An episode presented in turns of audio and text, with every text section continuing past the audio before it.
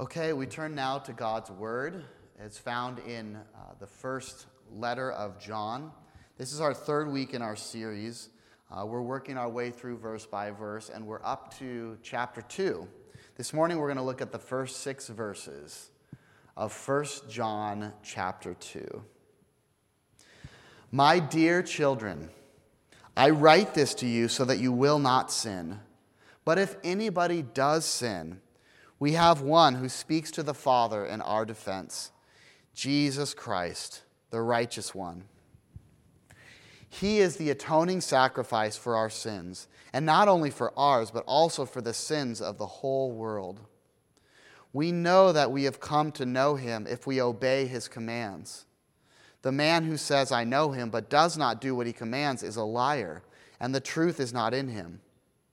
But if anyone obeys his word, God's love is truly made complete in him. This is how we know we are in him. Whoever claims to live in him must walk as Jesus did. This is the word of the Lord. Thanks be to God.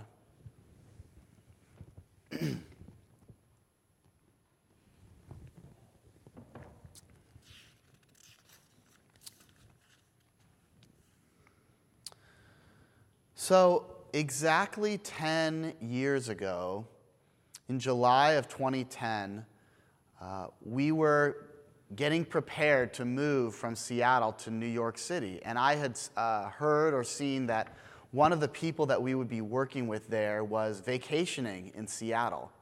And I thought, I really want to meet this person. I had sort of admired uh, them from afar and was really, really impressed with the ministry that they were doing. Um, her name was Sherry Thomas, and she started a ministry to walk alongside and help out the wives of church planters. Uh, especially, it started in New York, but then it spread to, um, throughout the country. And it's a pretty unique calling to, you know, to be a church planter. And there's a lot of unique challenges that come with being uh, the wife of a church planter and uh, balancing ministry, you know, startup church, probably family, marriage concerns, all those sorts of things. And when I met Sherry Thomas, uh, it was one of those meetups that, you know, you just never forget meeting this person. We sat down for a cup of coffee near the ferry terminal in Seattle. And while we were excited for that challenge of ministry, we were also scared and we had a lot of questions. And yet, I felt like within a few minutes of talking to Sherry that we were going to be okay. That the questions that we had, that the concerns we had, they were very normal. And she made me feel like I would have someone there, you know, not only walking with me and mentoring me, but um, for, for Lily as well. And the, the name of the ministry that they started was this Greek term called parakaleo. And that is a word that's used here in our verse, in verse 2. Um, it's parakaleo means to come alongside someone. It's related to that term paraclete, you know, the, the advocate, the one who defends us, the, the word that's often used in the New Testament of the Holy Spirit that walks alongside us, that comforts us when we are um, sad and broken, the one who challenges us, the one that walks alongside us. We, we are not alone in this world. We have an advocate. We have Jesus Christ, the righteous one. And we are going to explore that this morning, you know, through this text. We're going to look at the what, the why, and the how. We're going to look at what, you know, what is this? What does it mean to be an advocate? What does it mean to, uh, to be you know, this paraclete, to be this defender. Then we're going to look at why. You know, why do we, why do we need an advocate? And then we're going to look at how. How does Jesus, the righteous one, how does he defend us? How does he advocate for us? So, what, why, and how? So, first of all, what is an advocate? And I'm just going to share this really briefly because I think we have sort of a picture of it already. But as I said before, the word is, uh, the word is paraclete, you know, related to parakaleo. And that's, uh, that's used often of the Holy Spirit. But here, John is using it of, of Jesus. You know, one that comes alongside you to defend you, to remind you who you are, to advocate for you.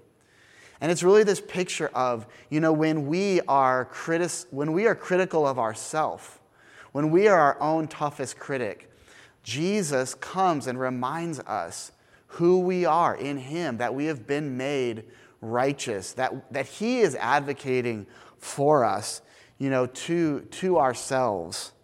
And He's defending us. Maybe you're, maybe you're like me. Maybe you grew up watching a lot of uh, lawyer shows. I mean, there's a, there's a lot of great uh, lawyer shows. The, the three that I kind of grew up watching and that I liked the most were Matlock, LA Law, and Law and Order. I mean, those were amazing. Eh, you know, people just love those TV shows because it's exciting. It's exciting to think about the courtroom and to hear the back and forth of, of the lawyers and everything. Um, you know, I, I watched Matlock a lot growing up, and it was a little bit unrealistic because, you know, I think in 193 episodes, I think he only lost the case three times. But, uh, you know, it's a, a little bit unrealistic that way, but it still makes for a great metaphor because you know Matlock he was he was this uh, this def, you know this defense attorney. He, he defended and he you know he always kind of figured out what was going on and there was always this dramatic moment where he kind of cracked the case. And it's the same with Jesus. He's our advocate. He's the one that defends us. He's our paraclete. And why would we want to go through life on our own? You know, why would we want to go through life without someone advocating for us, without someone walking alongside us and defending us?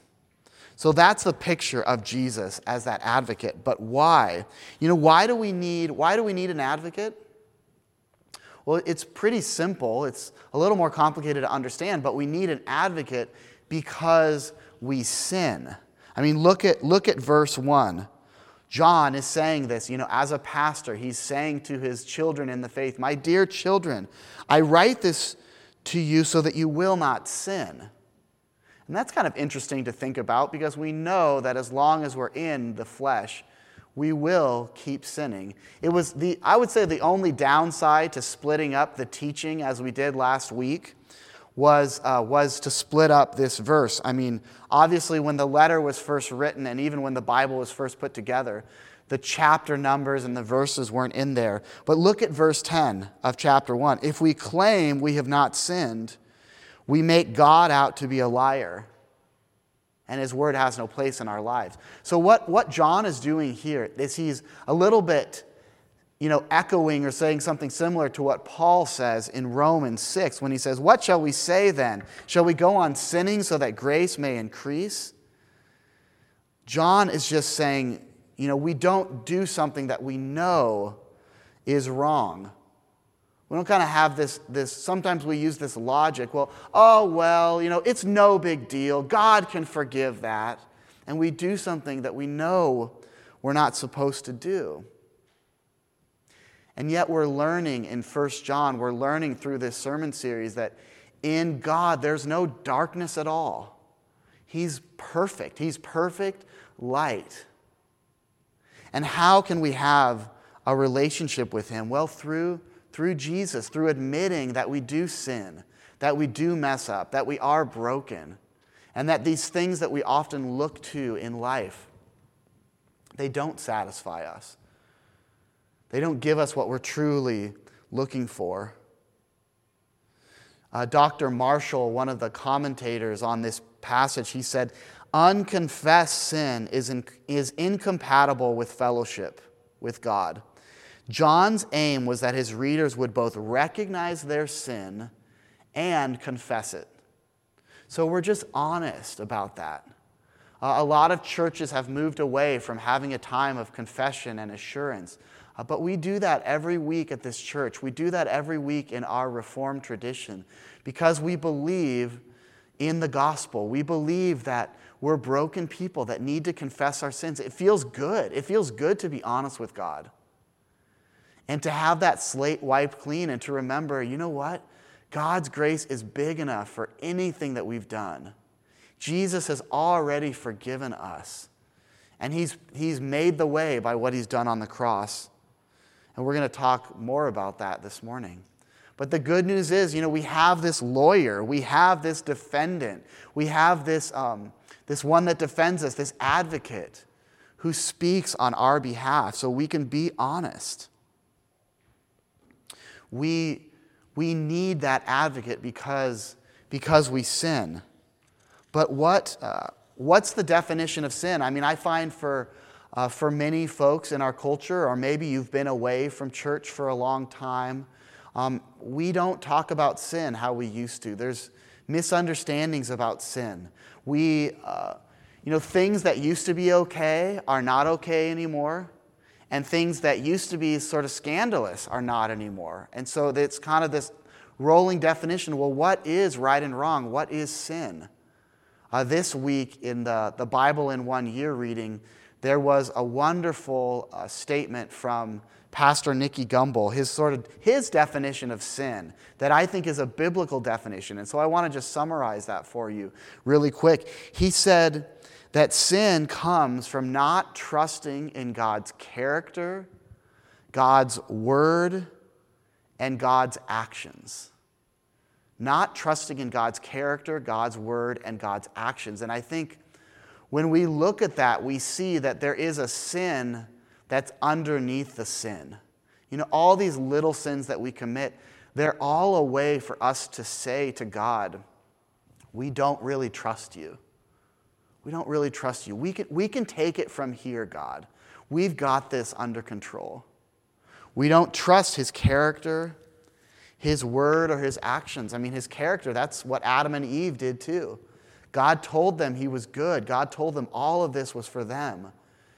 And yet they didn't trust, they didn't believe that God was as good as he said he was. And then God's word. You know, if we if we discard things that we find hard or difficult in the Bible, again, we're just saying we don't trust in God. And yet, so much of what we doubt or what we question is culturally conditioned. I mean, I don't have time to go too deep into this, but you know, every culture finds something in the Bible that, that affirms them and challenges them. And, and that should tell you something. That to me said, yes, the Bible is true. It's true in its purposes, and it's true for everyone under the sun. Right now, in our culture, we're focusing on justice and on making things equal and not judging people by the color of their skin. But where do you think that idea comes from? It's rooted in Genesis 1. God created everyone in his own image. And before the Bible, before uh, the, you know, the Christian gospel, there, nobody believed that. Nobody believed that everyone was created in God's image. And that idea came from Christianity.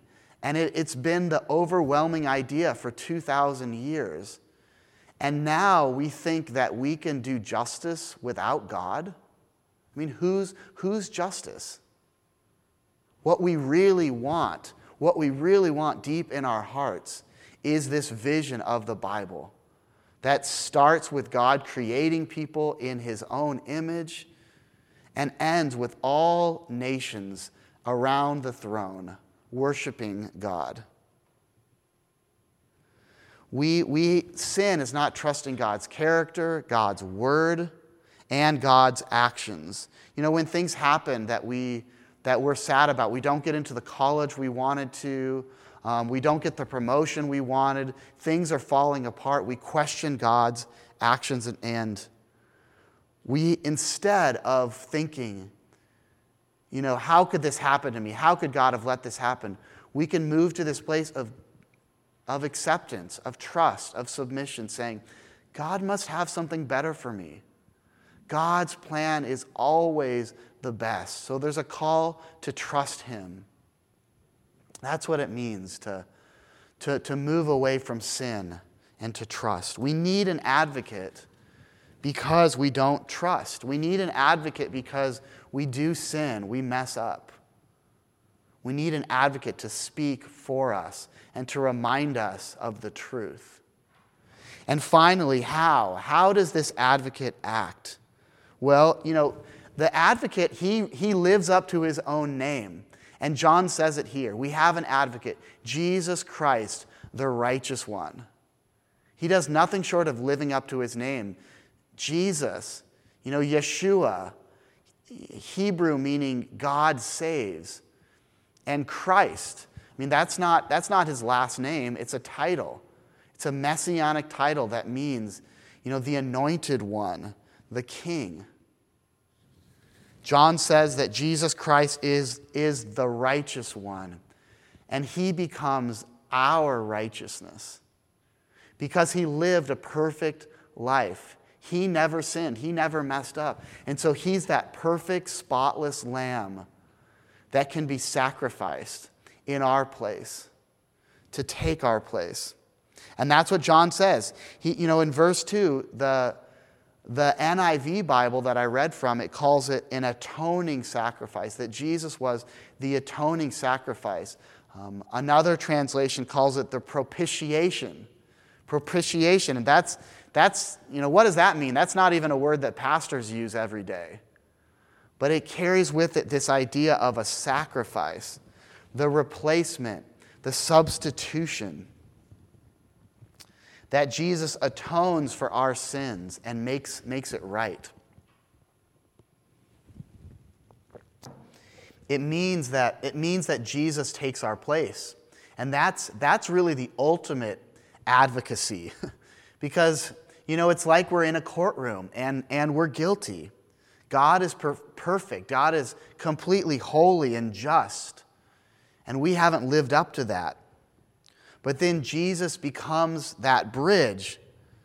And you know the message the message says that he solved the sin problem for good not only ours but the whole world that's that's the translation of verse 2 so Jesus, he defends us, he advocates for us, and then he pays the fine on our behalf. That atoning sacrifice. So he's not like the typical lawyer that you have to pay. He pays you, he pays the debt.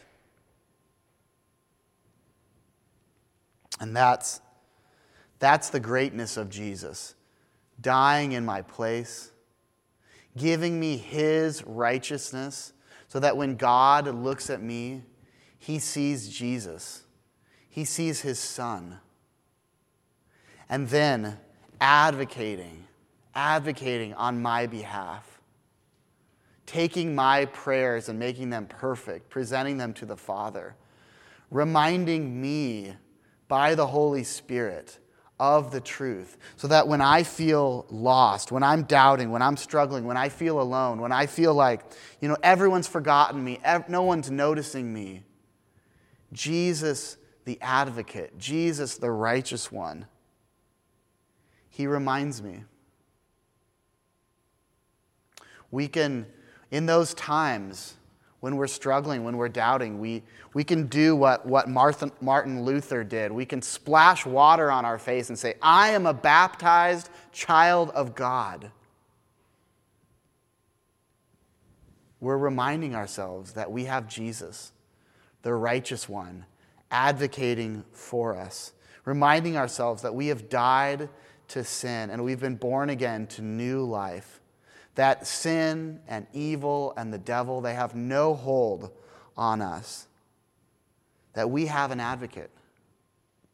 You know, if, if you don't have an advocate, you know, why, what do you have? You're just walking alone through life, figuring out everything by yourself? That's not how God created us to live. Other, other people, um, eventually, they're, they're taken from us. Other pursuits run out. You know, the perfect job, the perfect family, um, having enough money, all those things are so fruitless. But having Jesus in your corner, having Jesus as your advocate, that's how we were created to live. He's the one that never leaves us, never forsakes us. So we can, we can take that weight off that weight of trying to figure everything out on our own. We can confess our sins, as, it, as the word says.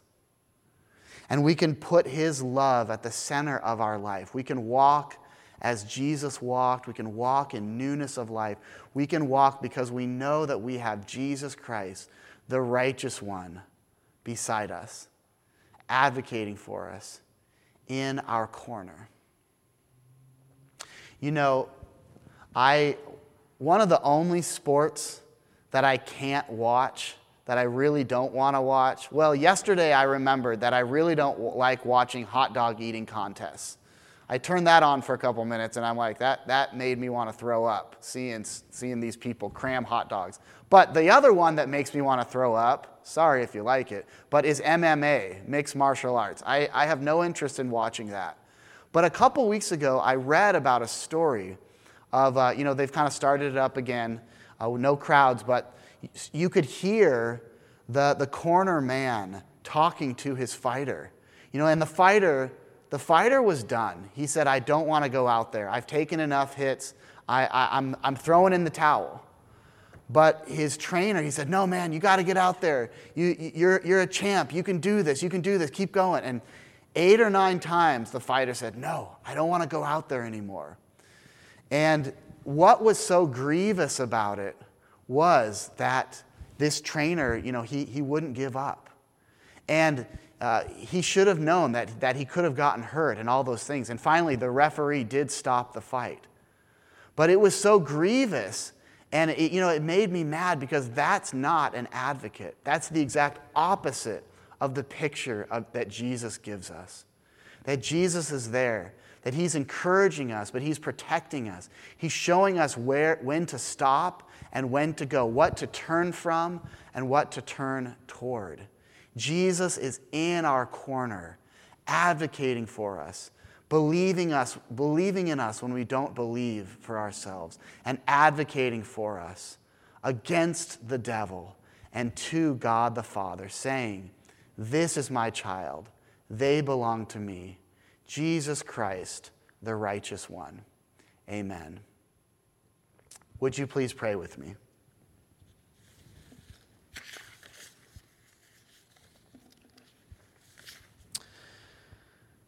Heavenly Father, we can barely grasp all that you have done for us in Christ.